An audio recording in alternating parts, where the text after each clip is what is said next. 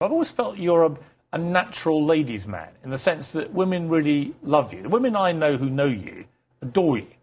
And you always seem to have a natural affinity around women. Would you accept that? Yes, yes. I absolutely adore women. I just do. I'm a mama's boy. I absolutely love women.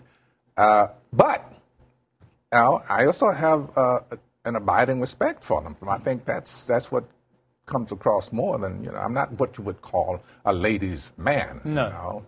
I'm not a real big skirt chaser. A small-time skirt chaser? There is a secret I'll tell you after the show. Come on, what's the secret? Don't chase women. Really? They'll chase you. Is that your strategy? Yeah. Does it work? Works very well.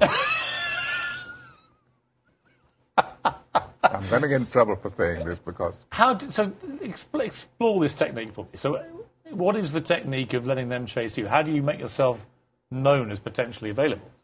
Just don't do it. Don't, you meet a lady, you express to her how wonderful she looks or how you respond to the way she looks or whatever it is, and then go on about your business. And does it ever fail? They're curious, They're like horses in a pasture sometimes.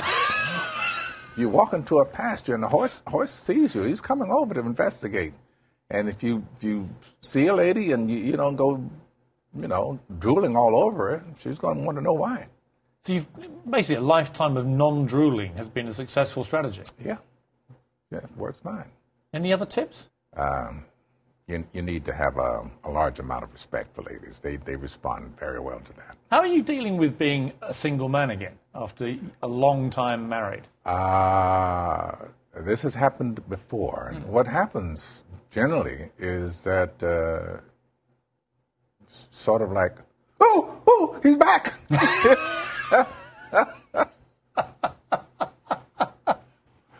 So then you're sort of, you're in a good position. So now, ladies.